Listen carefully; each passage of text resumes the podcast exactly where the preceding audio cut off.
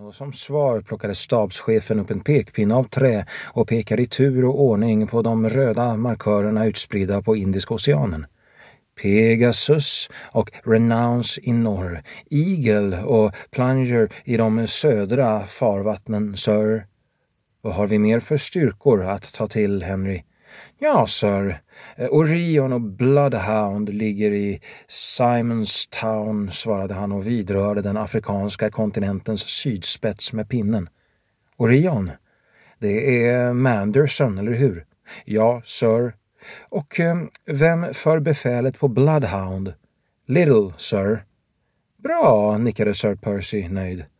En kryssare bestyckad med sextumskanoner och en jagare borde kunna hantera Bleacher, sa han och log igen.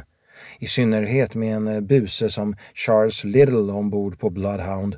Jag spelade golf med honom förra sommaren och han tog ta mig tusan den sextonde greenen på Saint Andrews med nästan bara en drive. Stabschefen sneglade på kontramiralen och i vetskap om Littles rykte bestämde han sig för att ta sig en liten frihet. De unga damerna i Kapstaden kommer att sörja hans avfärd, sir, sa han.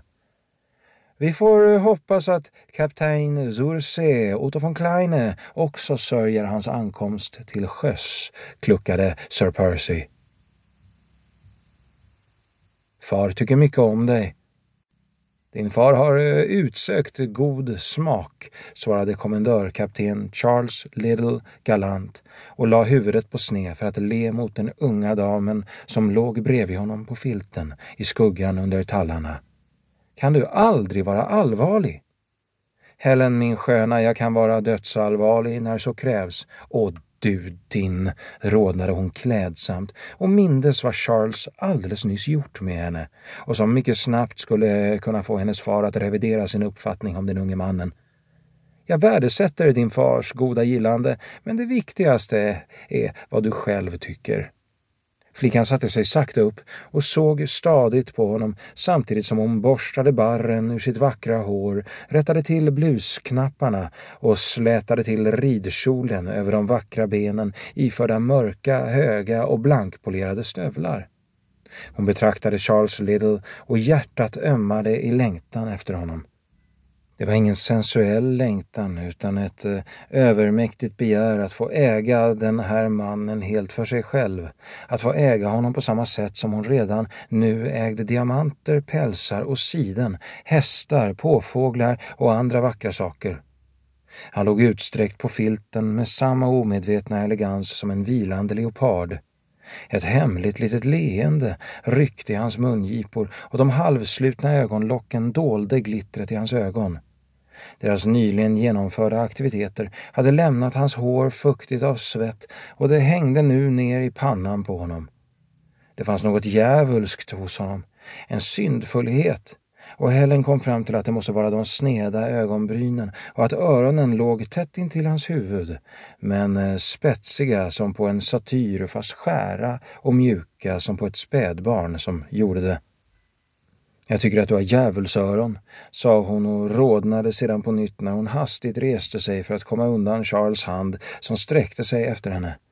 Nu räcker det, fnittrade hon och sprang bort till fullblodshästen som stod bunden inte så långt ifrån dem i skogen. Kom nu, ropade hon och satte upp. Charles reste sig sävligt och sträckte på sig. Han stoppade ner skjortan i byxorna, vek upp filten de legat på och gick bort till sin egen häst. I utkanten av tallskogen höll de in hästarna och satt och tittade ner över Konstantia-dalen. Är det inte vackert? Frågade hon. Det är det verkligen, instämde han. Jag menar utsikten. Det menar jag också. Två gånger under de sex dagar som han hade känt henne hade hon tagit honom med upp på det här berget och utsatt honom för frestelsen. Framför honom bredde sex tusen tunnland av den bördigaste jorden i Afrika ut sig.